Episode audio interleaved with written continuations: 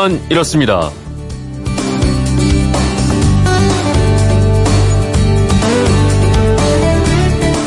안녕하십니까 전종원입니다. 세계적으로 가장 유서 깊은 국제 테니스 대회 영국 런던 교회의 윈블던에서 열리는 윈블던 대회입니다. 1877년 7월 9일 141년 전 오늘 시작이 됐고요.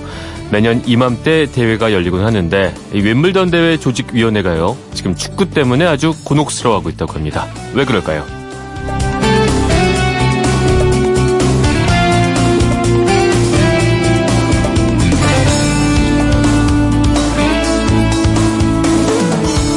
윈블던 대회 조직위원회가 축구 때문에 곤혹스러운 까닭 그건 이렇습니다. 잉글랜드 축구 대표팀이 러시아 월드컵 4강에 진출한 거 다들 아시죠? 1990년 이탈리아 월드컵에서 4강에 오른 다음에 28년 만인 건데 잉글랜드가 스웨덴과 8강전을 벌이던 시간에 윈블던 대회 관중석에 빈자리가 대거 생겼다고 합니다. 테니스 경기는요, 조용한 가운데 진행이 돼야 되니까 윈블던 조직위원회는 관중석에 앉아서 모바일 기기를 이용해서 축구 중계를 보는 걸 금지를 시켰는데 이로 인해서 빈자리가 더 많아졌다는 겁니다. 자, 혹시 윈블던 효과라는 말 들어보셨는지 모르겠습니다. 윈블던 대회에서 개최국인 영국 선수가 우승을 하지 못하고 매번 외국 선수들이 우승컵을 가져간다고 해서 만들어진 말인데요.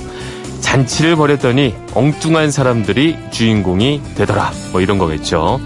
자, 이런 용어까지 만들어낸 윈블던 대회. 이제는 자기 나라 잉글랜드 대표팀의 선전 때문에 곤혹스러운 상황까지 됐습니다. 자, 잉글랜드가 결승에 오르면 런던 시각으로 15일 오후 4시에 경기를 하게 되는데 윈블던 남자 단식 결승 역시 같은 날 오후 2시에 시작을 한다고 합니다. 자, 영국 사람들은 과연 어디에 더 관심을 둘까요? 뭐 어느 쪽이든 행복한 고민으로 보입니다.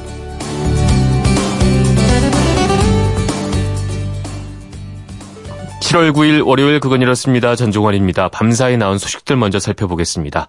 태국 북부 동굴에 갇혀있던 유소년 축구팀 소년들이 고립 16일째 만에 기적적으로 생還하기 시작했습니다. 어제 4명의 소년을 구했는데 태국 구조당국은 나머지 9명의 구조를 마치는데 최대 나흘이 걸릴 수 있다고 밝혔습니다.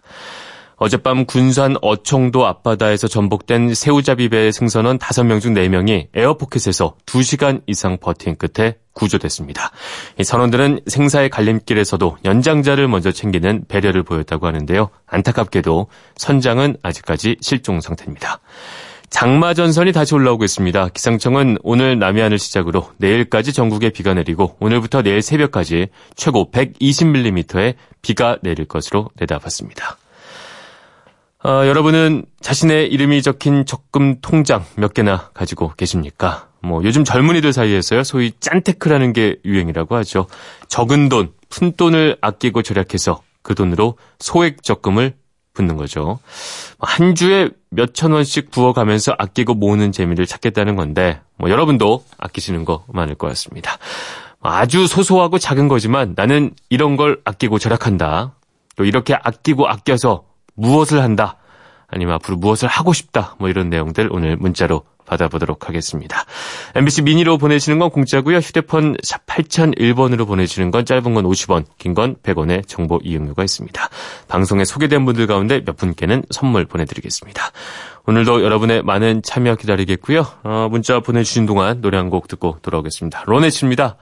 Be My Baby.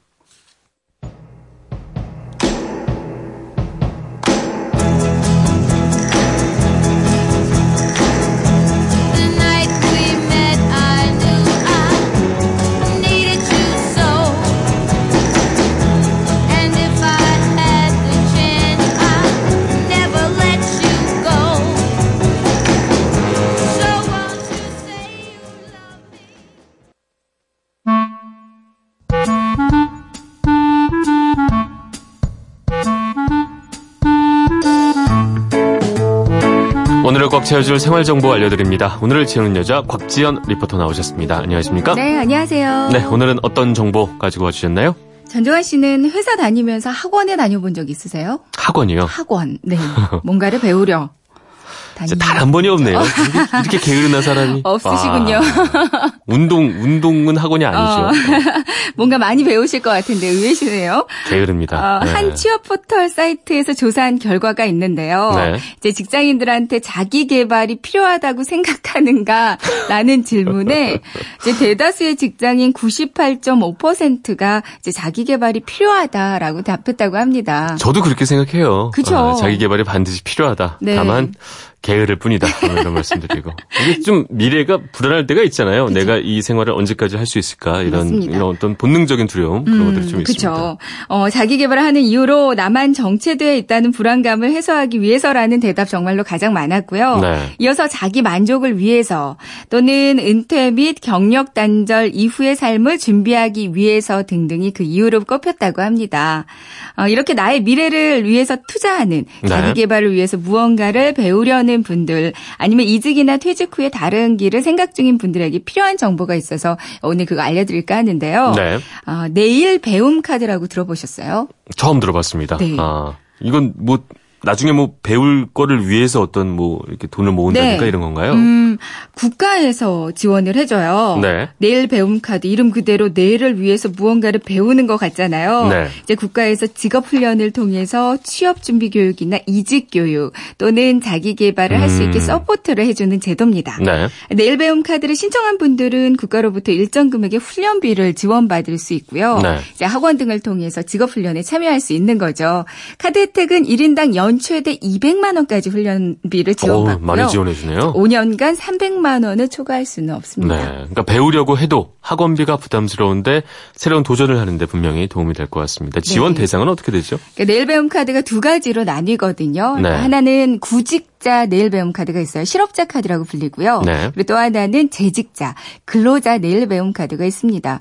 구직자 카드는 많은 구직자분들이 알고 있고 또 신청도 많이 돼서 이제 작년에만 총 22만 5천 명이 신청을 했다고 하거든요. 네. 근데 근로자 카드, 재직자 카드를 이제 많은 직장인분들이 잘 모르고 음. 있다고 하더라고요. 고용노동부에서는 특히 직장인분들이 좀 적극 활용했으면 그렇죠. 하는 얘기를 하더라고요. 그러니까 대부분 직장인들이 이게 내가 해당이 되는지 이게 가장 궁금할 텐데 말이에요. 아, 저도 궁금해 서 제가 해당이 되는지 네. 확인해 봤는데 아쉽게도 저는 해당이? 안 되더라고요. 아, 그렇군요. 아, 지원받을 수 있는 대상은 먼저 이제 구직자 카드는 구직자 중에서도 여러 가지 유형들이 있잖아요. 뭐 네. 실업자도 있고 영세 자영업자도 있고 특수 형태 근로자들도 있고요. 이게 등등이 대상이 포함되어 있는데요.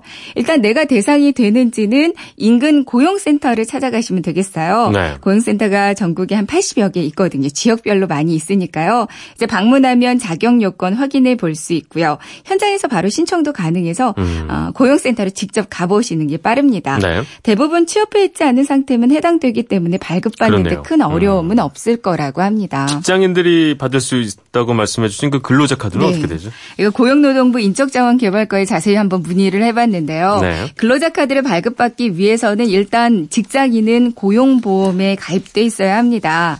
그리고 우선 지원 대상 기업, 그러니까 중소기업에 재직 중인 근로자가 우선 이고요. 네. 기간제 근로자, 비겨, 비정규직, 파견 근로자, 일용 근로자 등등을 중점적으로 지원하고 우선적으로 발급해 준다고 그래요. 네. 그리고 고용보험료 체납액이 없는 자영업자, 경영상의 이유로 90일 이상 무급 음. 휴직 휴업인 자, 그리고 대기업에 다니는데 45세 이상인 자는 모두 발급 대상이 됩니다.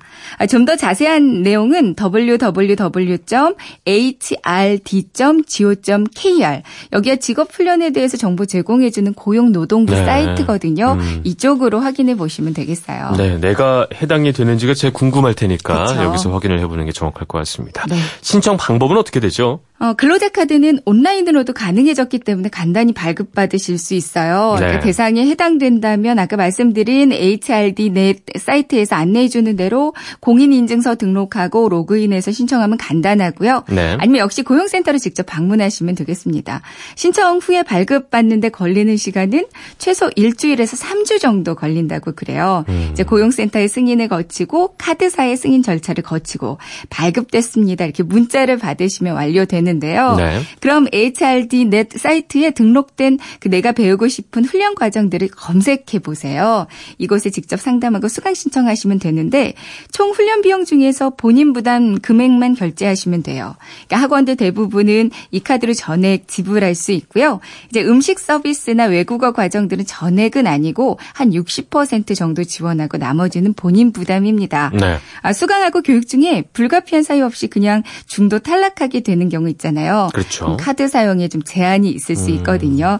그러니까 미리 내가 어떤 교육을 받을지 꼼꼼하게 좀 정해 놓으시고요. 지역이 또 어딘지, 훈련 비용이 얼마인지도 미리 체크해 두시면 도움이 되겠죠. 알겠습니다. 내일 배움 카드 이게 뭐 구직자는 물론이고요. 현재 고용보험에 가입돼 있는 직장인들까지도 혜택이 있으니까 네. 아, 고용노동부 사이트에 들어가서 내가 과연 받을 수 있는 거지 조건을 확인해 보는 게 일단 중요할 것 같습니다. 맞습니다. 네, 오늘 알차게 재울 꽉 찬 정보였습니다. 오늘을 채우는 여자 곽지연 리포터였습니다. 오늘도 고맙습니다. 네, 고맙습니다.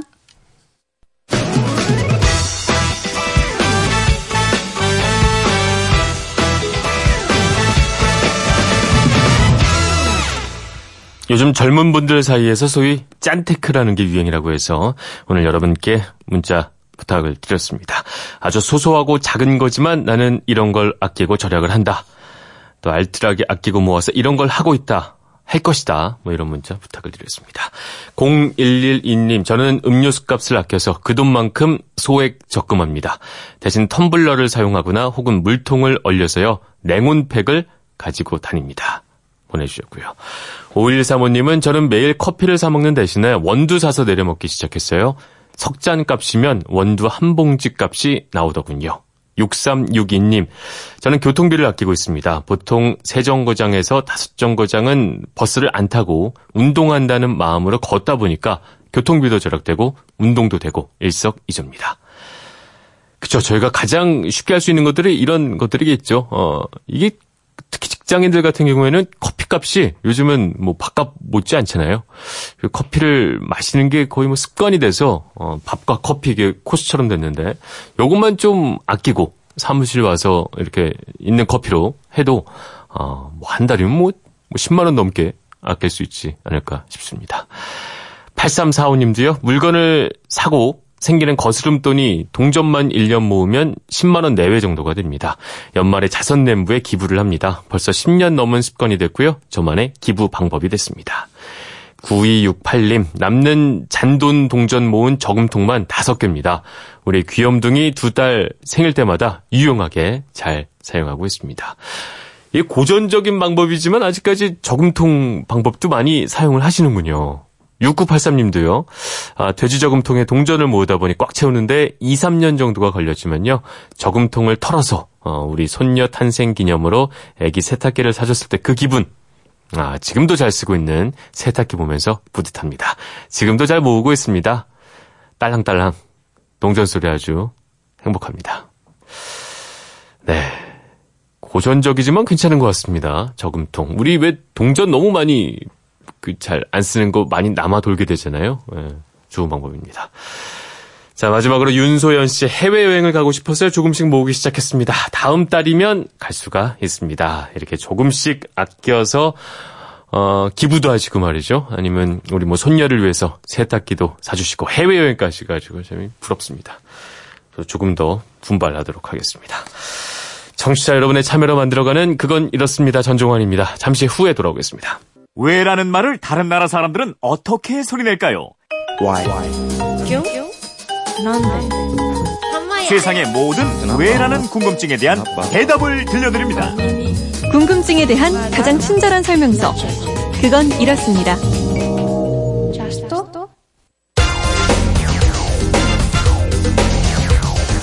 궁금증이 지식이 되는 아하!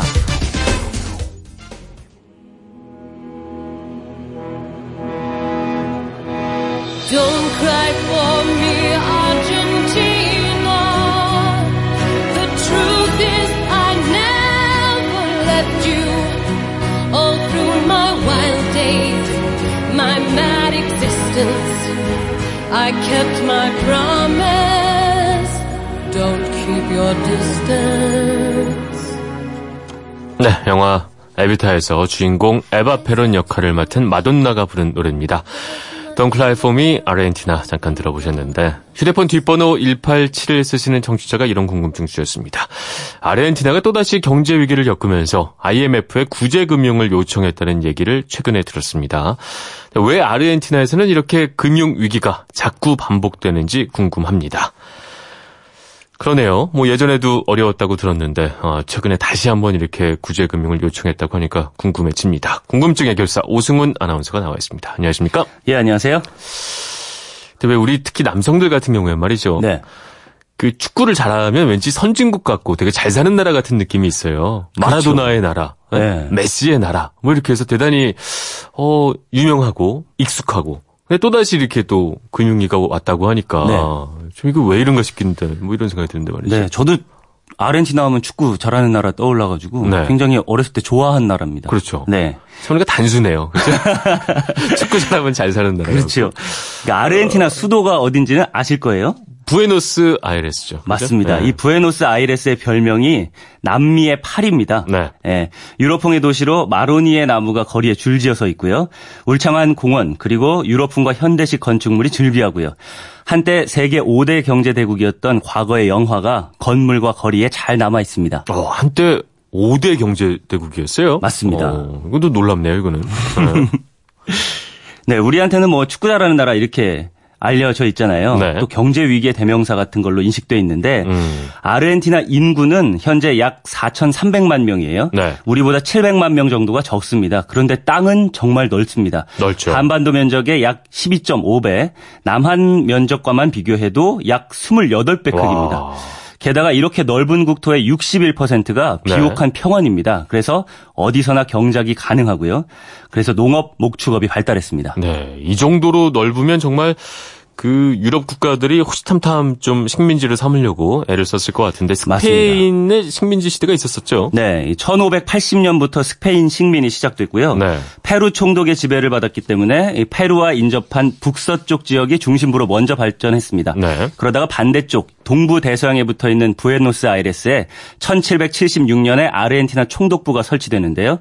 이때부터 이 부에노스 아이레스가 유럽과의 중심 무역 항으로 발전하기 시작했고요. 네. 1816년 7월 9일 바로 오늘이죠. 음. 스페인으로부터 독립을 선언하게 됩니다. 그러니까 독립을 한 게 이제 202년이나 된 건데. 맞습니다. 그렇게 일찍 독립을 했고 또 세계 5대 경제 대국이었던 나라가 왜 이렇게 아, 한 번도 아니고 말이죠. 음. 자주 경제 위기를 겪는 거죠. 이거는 기원을 따져보면 1940년대로 거슬러 올라갑니다. 네. 아까 노래를 들은 영화 에비타에서 마돈나가 맡은 인물이요. 페론 대통령의 부인 에바 페론인데요.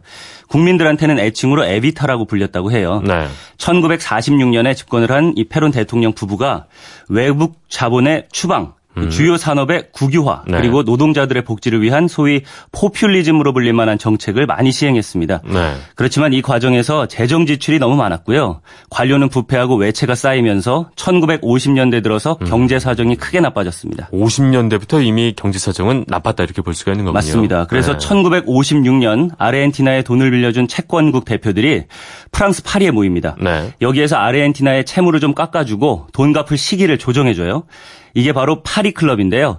이후에 파리 클럽은 국가 간의 채무 문제를 해결하기 위한 채권국들의 협의체를 일컫는 말이 됐습니다. 그러니까 그때부터 이미 외채 문제를 겪기 시작하는 거군요. 맞습니다. 네. 그런데 1970년대 중반까지만 하더라도 경제 사정이 그렇게 나쁘지는 않았습니다. 네. 곡물을 팔아서 달러도 넉넉히 들어왔고요. 유럽 국가 등에서 들어오던 투자 이민자들이 돈을 들여왔는데 이 돈도 꽤 많았거든요. 음. 하지만 1976년 중화학공업 육성 정책을 본격화하면서 성급하게 금융 자유화, 무역 자유화를 실시했습니다. 이것이 화근이었다. 아. 이런 분석이 경제학자들의 평가입니다. 그러니까 쉽게 말해서 시장을 개방할 여력이 아직까지 갖춰지지가 않았는데 네, 너무 일찍 열어버렸다. 뭐 이렇게 볼 수 있어요. 맞습니다. 네. 이 아르헨티나는 저축보다는 소비 중심의 경제 구조를 갖던 나라입니다. 네. 어, 이런 상황에서 개방을 하다 보니까 수출보다는 수입이 급하게 늘면서 경상수지 적자가 커졌고요. 외국 자본 도입도 많아지면서 외채가 급증하게 됩니다. 이런 상황에서 1982년에는 영국과 또 전쟁을 벌여요. 네. 아르헨티나 이름으로는 말비나스, 영국 이름은 포클랜드인 이 섬을 두고 전쟁을 하면서 외환 사정은 더욱더 나빠지는데요. 당시 외채가 450억 달러까지 불어났고요. 인플레이션, 이 물가 상승률이 무려 430%나 됐습니다. 왜 우리는 뭐, 뭐 1% 미만으로 왔다 갔다 하는 걸로 얼핏 알고 있는데. 맞습니다. 40도 아니고 430이요. 네. 그러니까 이 생활이 얼마나 어려웠겠습니까? 네. 그래서 1983년에 정권이 바뀝니다. 군사정부를 끝내고 직접 선거로 당선된 알폰신 대통령이 경제구조를 개선하기 위해서 네. 정치개혁과 노동개혁에 착수를 하는데요. 그렇지만 이 살인적인 물가를 잡는 데는 또 실패했고요. 음. 노사정이 사회적 합의를 만들어내지 못한 채로 자기 주장만 하면서 경제 사정은 더 나빠졌습니다. 외채는 더욱더 늘어갈 수밖에 없었을 것 같아요. 그렇습니다. 네. 이 경제가 나빠지면서 1989년에 카를로스 메넴 대통령이 집권을 하게 됐는데요. 이 메넴 대통령은 경제를 살리겠다면서 공기업 매각에 나섭니다. 네. 외국 기업의 공기업을 팔아서 외화를 유치하자 이런 취지였죠. 그래서 1994년 말까지 전체 공기업의 98%가 민영화가 됐고요. 400억 달러 상당의 외화가 음. 유입됐습니다. 이렇게 외화가 들어오게 되면 좀 살기가 좋아져야 되는데 실제로 어떤 그런 목적을 달성을 했나요? 일시적으로는 그렇게 보이기는 했어요. 네. 1990년대 초반 이 물가 상승률이 거의 제로였고요. 경제 성장률은 연평균 10% 안팎으로 무척 높았습니다. 음. 그런데 이렇게 된 원인 가운데 하나가 미국 돈 달러와 아르헨티나 돈 페소의 교환 비율, 이 네. 환율을 1대1로 교정시켜 고정시켰기 때문이에요. 음. 이좀 어려운데 환율을 고정시켰다는 거는 구체적으로 어떤 얘기인 건가요? 이게 예를 들면은 뭐 우리 돈이랑 비교를 해볼게요. 네. 우리 돈과 미국 돈 달러 환율을 생각해 보시면요. 네. 우리 경제가 좋으면은 원화 가치가 높아지죠. 그래서 환율은 내려갑니다. 떨어지고. 예, 반대로 경제가 나빠지면은 원화 가치가 낮아지기 때문에 환율이 올라가잖아요. 그렇죠. 이게 자연스러운 금융시장의 현상인데 음. 이때 아르헨티나는 경제 사정이랑은 상관없이 달러와의 교환 비율을 고정시켜 버린 거죠. 그러면 결국에는 자기 나라에서 자기 나라 돈 가치를 상대적으로 높게 평가를 해버리는 바로 그게 문제였습니다. 부작용인 거죠 이게. 네. 예. 이렇게 되다 보니까 아르헨티나 국민들이 너도 나도 이 달러로 바꿔서 해외로 나가거나 아. 외국 제품을 사들였어요. 네. 외국 제품 수입이 급증하면서 물가는 또 안정이 되긴 했, 지만 네. 외채가 더욱더 불어나게 됐는데요. 음. 1999년에 아르헨티나의 대외 부채가 무려 1,450달러가 됐습니다. 아. 그리고 이런 가운데 민영 기업으로 변한 공기업들이 경영 합리화를 위해서 대규모 인력 감축에 나섰습니다. 이러면서 실업률이 급증하고 사회는 더욱 불안해졌습니다. 되게 그렇게 마치 이렇게 얘기를 하니까 아주 먼 얘기 같지만 사실 1999년이면 우리가 외환 얘기 겪은 지 한 1, 2년 뒤잖아요. 그렇죠. 러니까 우리와 상당히 비슷한 시기의 어려움을 겪었다 이런 얘기군요. 네, 그 당시에는 또 멕시코나 브라질 경제도 안 좋았습니다. 네. 그런데도 아르헨티나 정부는 아무 조치도 하지 않고 있다가 2001년 12월 초에 모든 달러와 예금을 페소화로 강제 전환시켜요. 어. 게다가 예금 계좌의 월 인출액 한도를 1000페소로 제한합니다. 이건 그야말로 혁명적인 조치였거든요. 아. 이러자 예금자들이 은행으로 몰려가서 습격을 하면서 난리가 났죠. 정말 이게 청천벽력 같은 예금자들 입장에서 말이죠. 그렇죠. 그런데 이게 아주 먼 옛날도 아니고 2001년도에 이런 일이 있었다는 게 좀 충격적이네요. 네. 음. 이렇게 혼란을 겪다가요. 2002년에 천억 달러나 되는 국채를 못 갚겠다. 아. 일명 디폴트 채무 불이행 선언을 했고요. 배째라. 네, IMF 국제통화기금에 손을 벌리면서 음. 네. 그 대가로 IMF가 제시한 초긴축 정책을 그대로 수용하게 되죠. 야, 사실 뭐 우리가 1997, 8년 그때였으니까 말이죠. 네. 어, 우리랑 비슷한 시기에 좀 이런 힘든 거를 겪은 거예요. 예, 전 세계 많은 나라들이 그 시기에 네. 어려웠었죠. 그런데 우리는 또 열심히 수출하고 달러 벌어서 빌린 돈을 금방 다 갚았잖아요. 어. 그런데 아르헨티나는 이게 쉽지 않았습니다. 네. 우리처럼 제조업이 발달하지 않았고요. 곡물 같은 원자재를 수출하는데 이 원자재 가격이 변동성이 무척 큽니다. 네. 그래서 가격이 높을 때는 경제가 좀 좋아지다가 가격이 또 떨어지면 외채가 쌓이는 구조라서 지난 2014년에도 경제 위기를 또 겪어야 그렇죠. 했습니다. 그래서 최근에도 또 IMF와 국제금융에 합의를 했는데 네. 이번엔 또 왜 그런 거예요? 이건 미국이 계속 기준금리를 올리면서 달러가 미국으로 돌아가고 있어요. 네. 이 돈은 위험한 곳에서부터 탈출하기 시작을 하는데 신흥국 중에서도 아르헨티나, 터키 이런 나라들이 좀 더 불안해 보이니까 먼저 나가기 시작하고요. 음. 이러면서 달러가 부족해지니까 또다시 IMF에 손을 벌리게 되는 겁니다. 네. 금융위기 이거 참 끈질기죠. 그게 말이에요. 네. 그러면 오늘의 앗 이런 것까지는요. 아르헨티나의 영문 국가 이름은 Argentine 어, Republic이라고 네. 하는데요. 이 이름이 어디에서 왔는가 보니까 금, 은 할 때 은을 의미하는 라틴어 아. argentum에서 온 말이라고 해요. 알겠습니다. 이게 땅도 넓고 말이죠. 은을 비롯한 광물도 많아서 지은 이름일 텐데 이런 나라에서 이렇게 경제 위기를 계속 되풀이한다는 게 참 역설적이고 그렇죠. 이렇게 아르헨티나 힘들다는데 우리 자랑스러워하는 게 좀 민망하긴 하지만 그래도 우리는 그런 역사를 잘 뚫고 여기까지 왔다는 게 네. 그래, 축구는 아르헨티나보다 조금 못할 지언정 자신감 어떤 네, 자부심 좀 같은 거 느껴지죠. 뭐 느껴지고 그렇습니다. 네, 187 하나님도 궁금증이 풀리셨을 것 같습니다. 지금까지 궁금증이 지식이 되는 아하 오승훈 아나운서였습니다. 고맙습니다. 감사합니다.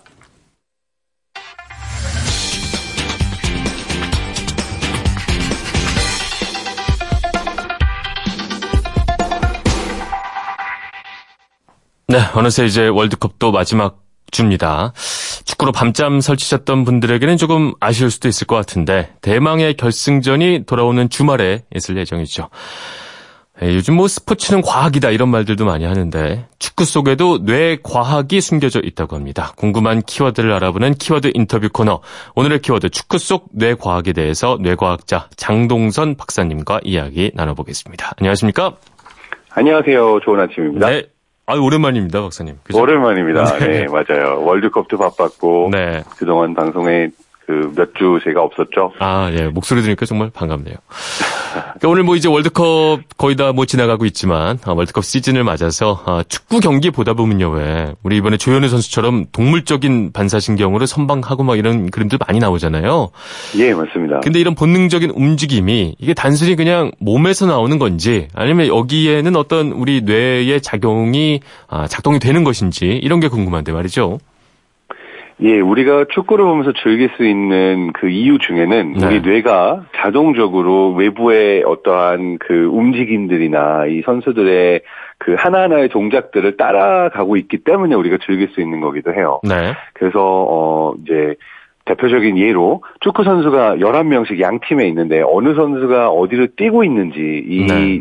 여러 선수들이 골대를 향해 뛰고 있을 때 사실 한 명 한명 구분할 수 있는 게 언뜻 생각해 보면 사실 우리가 그냥 프로그래밍으로 따라가게 시키는 것이 아니라 우리는 알잖아요. 이 어느 선수가 어느 선수에게 슛을 했다. 네. 그래서 이 관련돼서도 재미있는 연구들이 있었습니다. 예를 들어서 우리가 빠르게 움직이는 여러 개의 물체나 또는 여러 명의 사람을 볼때 네. 몇 명까지 뇌가 동시에 오. 따라갈 수 있는가. 네. 또, 또 하나는 알고 따라가는가, 모르고 따라가는가, 뭐 이런 질문도 있었어요. 그러니까 우리가 먼저 어떤 선수인지를 다 안 상태에서 움직임을 따라가고 있는지, 움직임을 먼저 따라가고 나서, 아, 이게 어느 선수다 보게 되는지.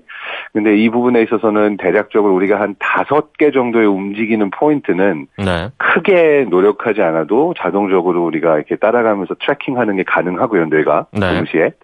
그리고 실제로 이렇게 빠르게 움직이는 특히 나를 향해서 다가오거나 어떤 목적을 가지고 움직이는 그러한 물체나 사람을 볼 때는 또 뇌가 자동적으로 주의를 기울이게 돼서 네. 먼저 그 움직임을 보고 나중에 그 어떤 사람인지 어떤 움직임인지를 인지하게 된다고 합니다. 예를 들어서 누군가가 나한테 돌을 던지면 나도 모르게 피하잖아요. 그렇죠. 그 경우는 이제 그런 움직임에 우리의 뇌가 자동적으로 반응을 해서 몸이 움직여준 케이스라고 할 수가 있죠. 음. 근데 아까 말씀한 것처럼 운동 선수들이 이제 그 정말 축구를 하거나 농구를 하거나 선수들은 또 운동신경을 많이 트레이닝 하잖아요. 이 네. 경우에는 운동 학습이라는 걸 한다고 할 수 있는데 그러니까 네. 근육 하나 하나의 움직임들을 뇌가 기억을 했다가 어, 각 상황에서 내가 필요로 할 때 쓸 수 있도록 이제 트레이닝이 되어 있는 거죠. 네. 재밌는 건 이 기억이 그 내현 기억이라고 그래서 또는 비서술 기억 우리가 의식적으로 알고 하는 것이 아니라 네. 정말 아주 많은 반복을 통해서 학습을 음. 해서 몸이 기억하고 있는 형태의 기억이 있고요. 네.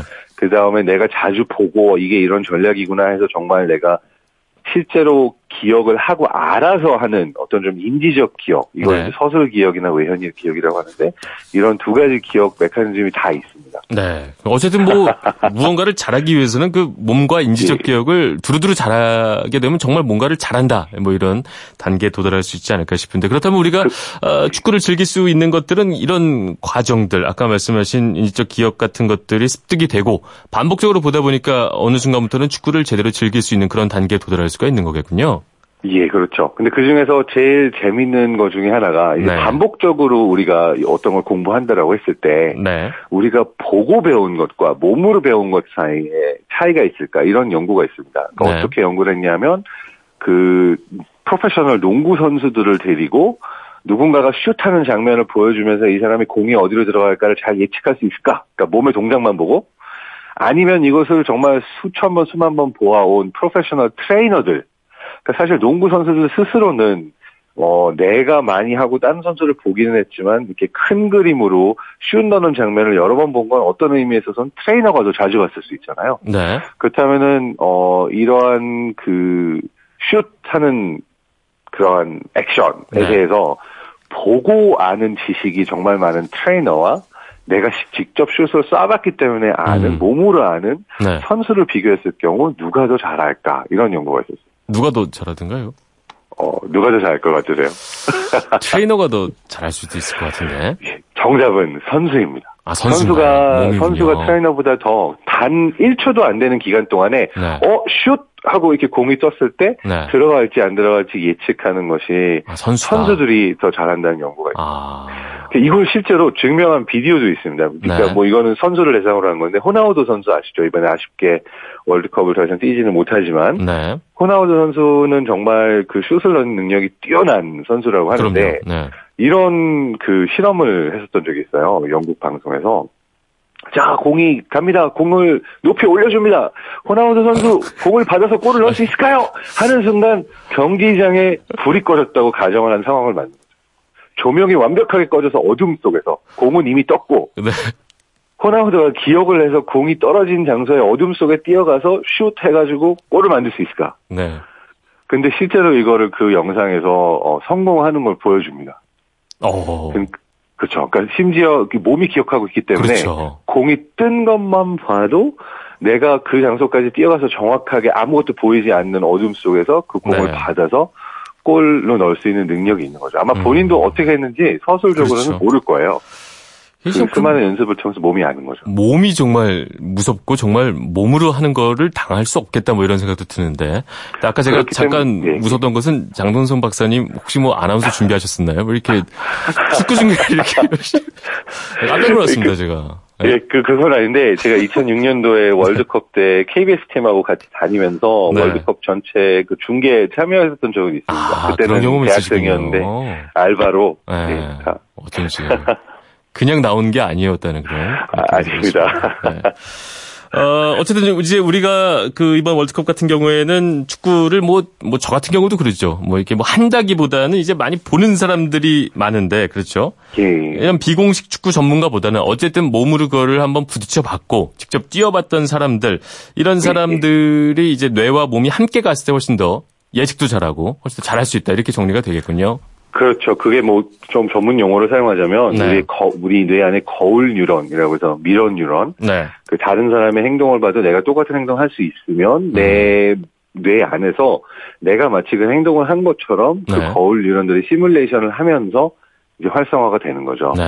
그- 그래서 어, 이 경우에도 비슷한 연구가 있는데 발레, 그러니까 프로페셔널 발레 댄서와 네. 브라질의 전통 댄스인 카포에이라 댄서를 놓고 그 서로의 춤을 보여주면서 뇌 안에서 어떠한 그 작용이 이루어지고 있는가 봤던 연구가 있고 네. 또 전혀 춤을 춰보지 않은 사람이 그러니까 많이 보기만 했던 사람의 뇌를 비교했었는데 재밌게도 서로 다른 장르의 춤이더라도 춤을 추는 사람의 경우는 그러한 거울 뉴런 활성화가 더 잘 이루어졌었고 네. 그 일반적으로 그러니까 보기만 하고 내가 춤을 추지 않았던 음. 사람의 경우는 물론 재밌게 즐기고 보긴 했지만 그렇죠. 그 즐기거나 알거나 이 뇌가 반응할 수 있는 정도에 있어서는 차이가 있었다는 연구가 있어요. 네. 그러니까 어쨌든 우리는 축구를 보면서 정말 다들 전문가처럼 말은 하지만 말이죠. 그 너무 막말을 하는 데까지 있어서는 약간 좀 스스로가 경계할 필요도 있을 것 같다. 뭐 이런. 뭐 그럴 수도 있지만 또 되고요. 내가 마치 축구를 뛰는 것처럼 즐기는 것도 내가 네. 프로페셔널하게 못 찰 뿐이지 사실 어렸을 때 다 공 한번 차보셨잖아요. 네. 그러니까 그러한 경험들이 뇌에 음. 남아 있어서 모두가 또 더 즐길 수 있는 음. 그러한 그 원동력이 되기도 하는 그렇군요. 거라고 볼 수는 있겠죠. 그렇지만 너무 이렇게 막말하는 거, 그거는 네. 뭐 축구건 어떠한 경우에건 서로 상처는 주지 않는 게 좋겠죠. 네, 알겠습니다. 아, 이번 월드컵 얘기를 뇌과학으로 한번 풀어봤습니다. 지금까지 뇌과학자이자 아, 축구 중계 프로페셔널한 모습을 보여줬던 장돈성 박사님과 이야기 나눠봤습니다. 오늘도 말씀 감사합니다. 감사합니다. 네. 좋은 하루 되세요. 고맙습니다. 네, 비가 이미 시작된 곳도 있는 것 같은데 기상청 연결해 보겠습니다. 이온 리포터 전해주시죠. 네, 우산 챙기셔야겠습니다. 전국 곳곳에 장맛비가 오고 있죠. 주로 중부지방을 중심으로 내리겠고요. 오후에 전라도부터 그 밖에 남부지방도 5에서 30mm 가량 내리다가 밤엔 대부분 그칠 것으로 보입니다. 충청 북부, 경북 북부도 내일 새벽까지 그 외에 서울, 경기도, 강원도는 30에서 80mm 가량 내리다가 내일 밤에 그치겠습니다. 특히나 경기 북부, 강원 영서 북부는 오늘 밤부터 내일 새벽 사이에 많은 곳은 120mm 이상 요란하게 쏟아질 것으로 예상되니까 주의하셔야겠고요. 이후로는 장마 전선이 북한으로 북상해서 점점 무더워지겠습니다. 오늘까지는 전라도를 제외하고는 크게 덥지 않아서요. 낮 기온 서울 25도, 강릉 21도, 광주 29도, 대구 23도에 머물겠습니다. 날씨였습니다. 눈치 보는 것과 신경 쓰는 것의 차이는 뭔가요? 생각의 차이입니다. 덕볼 생각과 퍼줄 생각. 세상의 모든 좋은 말들, 아, 세상을 여행하는 방랑자를 위한 안내서에서 가져와 봤습니다. 참 재밌는 말이죠. 어, 사실 뭐 눈치를 보는 거나 신경을 쓰는 거사, 아, 주변을 좀 두루두루 살피는 것은 같은 건데, 어감이 참 다릅니다. 아, 너는 눈치를 잘 보잖아, 이것과. 너는 참 주변을 잘 신경 쓰는 것 같아. 어, 결국엔 비슷한 작동인데 그 안에서 내가 덕을 볼 것이냐, 아니면 퍼줄 것이냐, 이 생각에 따라서 이게 큰 차이가 온다는 걸 알게 됐습니다. 퍼줄 생각하면서 살아야겠죠. 네. 전국적으로 장마비가 다시 시작이 됩니다. 아, 비 피해 없길 바라겠습니다. 오늘은 여기서 마무리를 하겠습니다. 저는 내일 다시 찾아올게요. 지금까지 아나운서 전종환이었습니다. 월요일 아침이죠? 모두 힘내십시오.